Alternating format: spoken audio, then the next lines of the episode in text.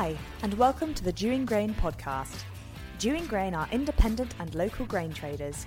From seed supply to harvest movement and storage contracts, they can offer you the best strategies to achieve the highest prices for your harvest. Each week on our podcast, we begin with the Dewing Grain Market Report, giving you up to date information and analysis, followed by the Farm Chat, where we catch up on agricultural issues with a guest or two, whilst occasionally sampling a beer, Andrew's favourite bit. So let's start with Andrew Dewing with this week's Market Report.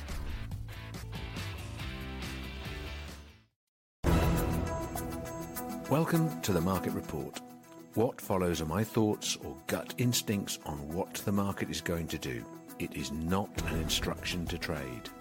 Any decision to trade is yours.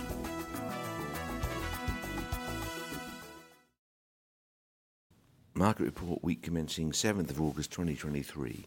Uh, we're going to be positive this week. I've just driven into work uh, early on the Friday morning. It's just had a, a horrendous shower of rain and you know, by it's not biblical standards, I suppose, but it was pretty heavy, and it means, uh, you know, uh, cricket's not on today or combining.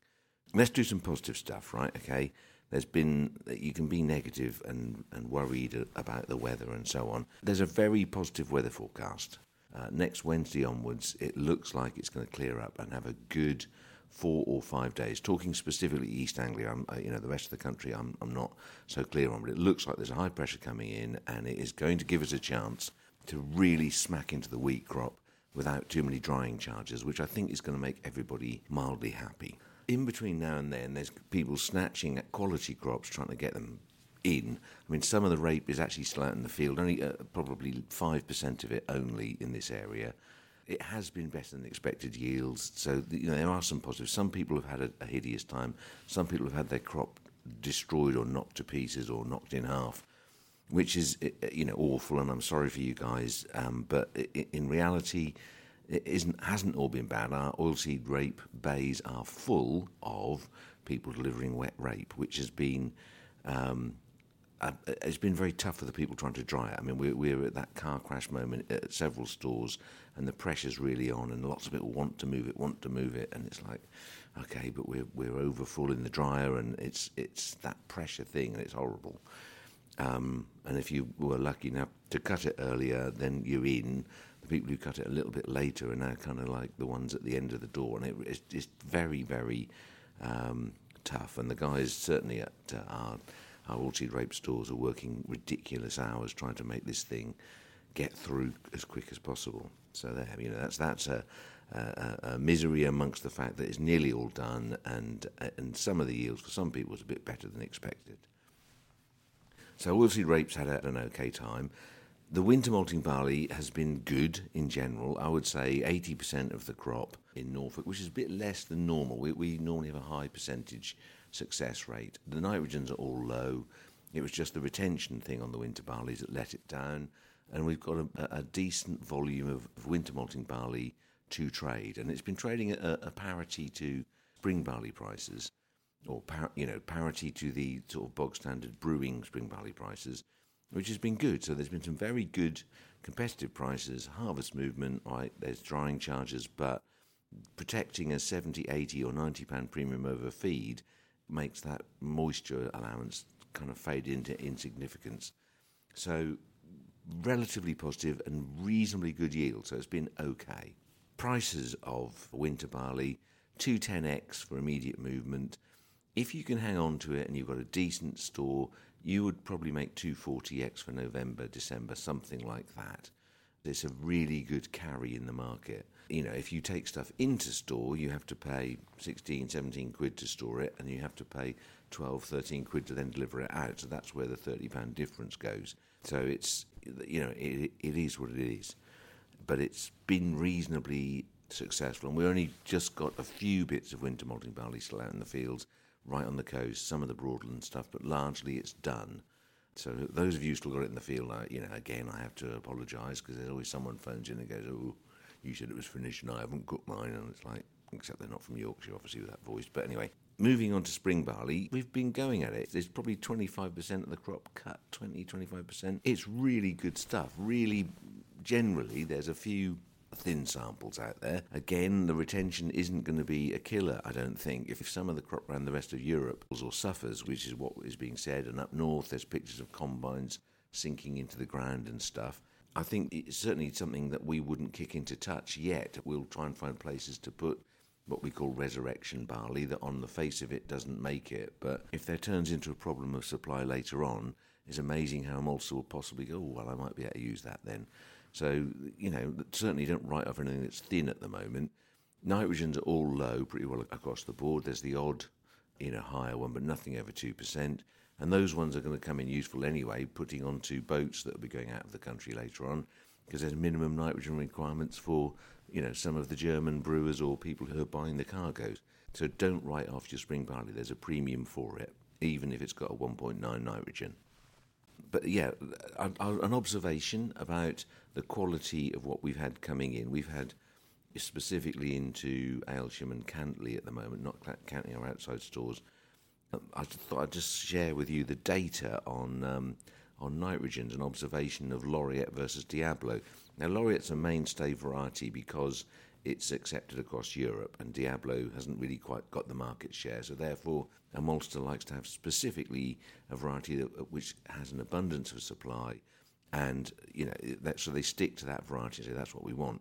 Diablo pretty well does an identical job in distilling and, and brewing, but it's not the mainstay variety. But over the last few years, our observation in a year with a nitrogen uh, higher, Diablo is always lower in nitrogen to the tune of about 0.06, 0.05 every single year.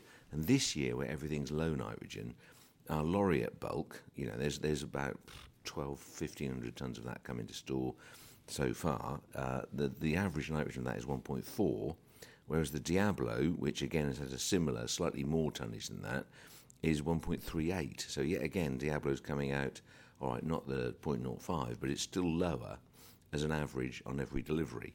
Screenings on Laureate average 2.96 versus Diablo at 3.4. So clearly Diablo has a slightly bigger screening issue, and we found that again.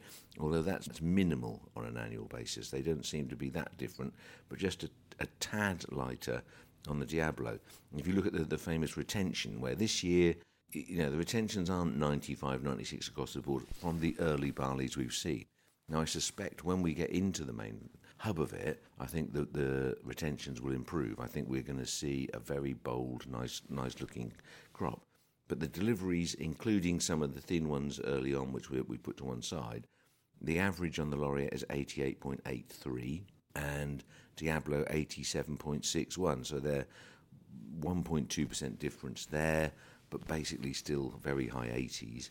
And as I say, I think we, when we get into the mainstay of the crop, I think the the average of our bulks will, will creep over the 90, which is where it needs to be. So that's kind of good news. The only issue, obviously, is whether the weather is, is doing the damage that we all dread. You know, the, the temperature has remained cool. We're getting these horrible showers periodically. There's little snippets of times when people cut things. Yesterday afternoon, people, I don't think they dreamt they'd be harvesting by sort of five, six o'clock, but a few people took a few more trailer loads off the fields. Hopefully, the combine didn't get stuck. And it, it all adds up to the market being supplied with barley.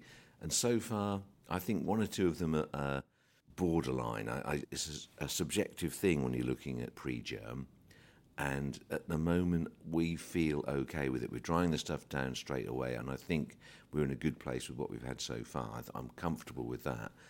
Obviously, uh, if I've got to wait till next Wednesday before I see any bulk of anything else coming in, with rain like this morning, I'm going to be exceptionally nervous of it. So I think it is teetering on the edge of, of a problem, which, you know, I'm going to be optimistic and say, no, it's going to be fine, it'll hold on. And some of them aren't quite fit, but hey, yeah, we're having an optimistic podcast, having had everyone kind of in the wrong or opposite type of mood to that.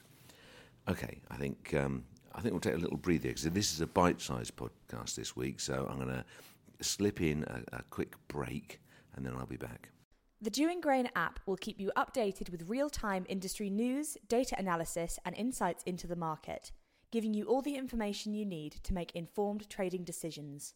A commodity selling feature enables you to source prices and receive direct offer notifications, informing you on what Dewing Grain are looking to buy and at what price. Search Dewing Grain on the App Store or Google Play to download. And with all of these features in your pocket, you'll have more time to sit back and listen to our podcast. To set up a trading account with us, call 01263 731 550 or email info at dewinggrain.co.uk.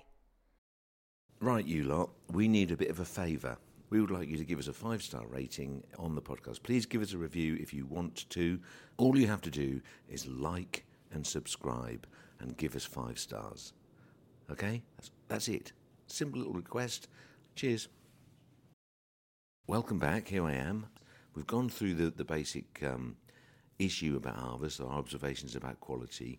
I'm going to move on to wheat now in terms of what we've seen, which is a minimal tonnage. We've seen about probably uh, samples representing about a thousand tons worth of wheat. It, they're okay. It's not going to be an 82 kilo weight year, but we've seen some 76, 77 kilo weight Skyfall. We've seen some 74 kilo weight. Can't remember what the variety was, but yeah, it was. You know, we, we were okay. Quality's good, and at this moment, and uh, yeah, you'll accuse me of talking the market down here, but the the yields are pleasing. They're better than people thought they were, which is a really good moment. Now, some of the pressure on the market is to do with that. I think that the word is becoming the worst kept secret, but we think the yield of wheat is going to be good. And certainly with that forecast coming, we're much more optimistic about production this year. Because if we do get a snippet of time where the sun shines, the major bulk of the wheat crop will be cut from Wednesday onwards next week. In a very short space of time, these combines will do enormous acreages, and I think we're going to see, you know, a big slug of grain coming forward which is exciting. And as I say, hopefully people will be vaguely cheerful about how many tons they're getting. Even if the price is dropping down, that is a better sum for you. An extra ton is more money than two pounds a ton off the price. So five pounds a ton off the price, or ten pounds a ton off the price. So let's hope that those yields are there. Your budgets can accept a slightly lower price to meet your, you know, meet your targets. So in terms of price, I mean the market yesterday closed at 195 on the uh, North Futures, which puts X Farm uh, November somewhere like 180. Uh, harvest price recently has been about probably 22 or 3 pounds under the futures X Farm. So if you take um, that to be 170, I don't know, 3 X Farm, 180 delivered uh, into store for harvest. Now that's that's a lower discount than we were, and so there's a bit more competition for it. I think that could become a bit tighter depending on, on where people are shoving their wheat and whether they've moved their barley or not, or you know whether stuff. If you've got dry wheat coming in and you've got wet barley on your drying floor that isn't coming down quick enough, then why not shift a load of wheat because there isn't that much of a carry in it, whereas the barley seems to have a decent carry. So the prices of, of, of wheat are dropping. They're not that attractive sounding. It doesn't say 200 and something. But on the other hand, as I say, you've got extra tonnage coming your way, we hope. So wheat market under pressure because of that subliminally. And then on top of that, damper weather in the States, the crops are, are looking like they're going to be bigger over there. So the mood in the States is lower. It's gone below $5 on the corn, on the deck corn in Chicago. So the sentiment is slightly bearish. Uh, there's various deals going on. Russia's doing a deal potentially with India for 9 million tons. So Modi can have low food prices when it comes to his election. Whatever it is, there's grain moving out of the Ukraine. They've got a better yield than they thought. Little things, you know, that's going to seep into Europe and undermine the market like it did last year, but from an earlier month. So there's a whole host of things that are, are going on that are just nudging the market down. And with this potential immediate harvest coming with some dry weather. It's like a wet blanket over the top. It's kind of like it, it stops it from going up or stops someone buying the, the, the hell out of it. Because there's nothing really to get your teeth into unless uh, if you're a bull in this market. Unless you you know there's some more pyros from Russia into Ukraine. But that happened the other day. The market went up 20 cents a bushel in the states. And by the end of the day it was 8 cents down. So it's it's kind of yes we've heard it all before. So it's a it's a market that seems to be weighted heavy at the moment, and I think with harvest looming, that is the likely uh, direction of the movement in the next week. which is what this podcast is about, telling you what we think happens next. I don't think malting barley prices will drop. I think they will stay firm. I don't think they'll necessarily go through the roof until there is a proven failure. And there is the potential of proven failures in the north of England and in Scandinavia. So those things you're kind of not wishing you know bad on other people, but but the reality is if you cut your crop and it is in decent nick, I don't think the value of it's going to drop if everything goes wrong from now on. And this high pressure is going to help a lot of people get on with harvest. And don't forget, we've mentioned before, the maltster will change the goalpost. He will move his intake spec to suit or to get enough tonnage. So the germ might just be dropped a bit. These are things that normally you can't have, but it makes the price drop. It makes the maltster be able to like function. Because if he's got no supply, he's got nothing he can do, and he's got a lot of customers to supply. So he has to make the best of every year's crop. It's just the first people who deliver get rejected, and then the reality is that a month and a half later, the same stuff would have been accepted. So it's kind of one of those markets that that the goalpost can change, and therefore it isn't a never-ending upward-moving price. And it's certainly something that you don't chuck your stuff away at the first. You, you know, if it's if it's clearly completely shot to pieces and and and shoots all over it and splits and you know you name it, then it is feed, and we take that on the chin. You can you, you can tell yourself by picking it up and looking at it with with a spot of scrutiny, but quite often there's there's borderline cases that can be somehow magically made good again, silk purse out of sow's ear and all that. So yeah, kind of positivity from Dewing Grain this morning. Your malting prices aren't going to drop. Your wheat prices probably are in the short term going to drop. Uh, there's lots of things can go wrong in the world in the next 12 months to push the price up again. But right now, harvest is looming. The weather forecast is, has improved, and we're going to get a big slug of wheat coming at us. Oilseed rape prices have been gloomy. I'm not. I'm not chucking prices out there at the moment. I don't think it's the thing to sell right now. Oilseed rape. I don't think feed barley is the thing to sell at the moment. I think there will be a good export program on that, and there's clearly a big jump between harvest and November prices. The value of feed barley is about a twenty pound discount to wheat. So, if wheat is 180 for November, then feed barley is 160.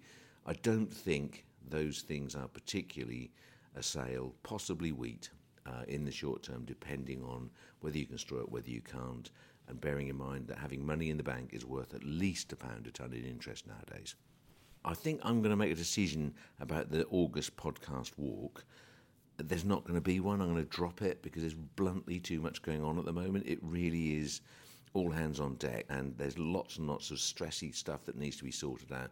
And me buggering off for an afternoon for a nice chill out walk in the middle of August, especially if the sun starts shining, I think would be a little bit unreasonable to my colleagues. So I'm gonna I'm gonna uh, not have an August podcast walk because bluntly, uh, believe it or not, the grain traders in this country work incredibly hard this time of year, and uh, there isn't the time for such such uh, jovialness. Okay, with that, have a fantastic week, and by the time we get to the next podcast, we could be verging on cheerful with sun shining and dry grain coming in, and no one moaning about drying charges. So, have a great week. Good luck with that. Thank you for listening. Please remember that any decision to trade on this opinion is yours.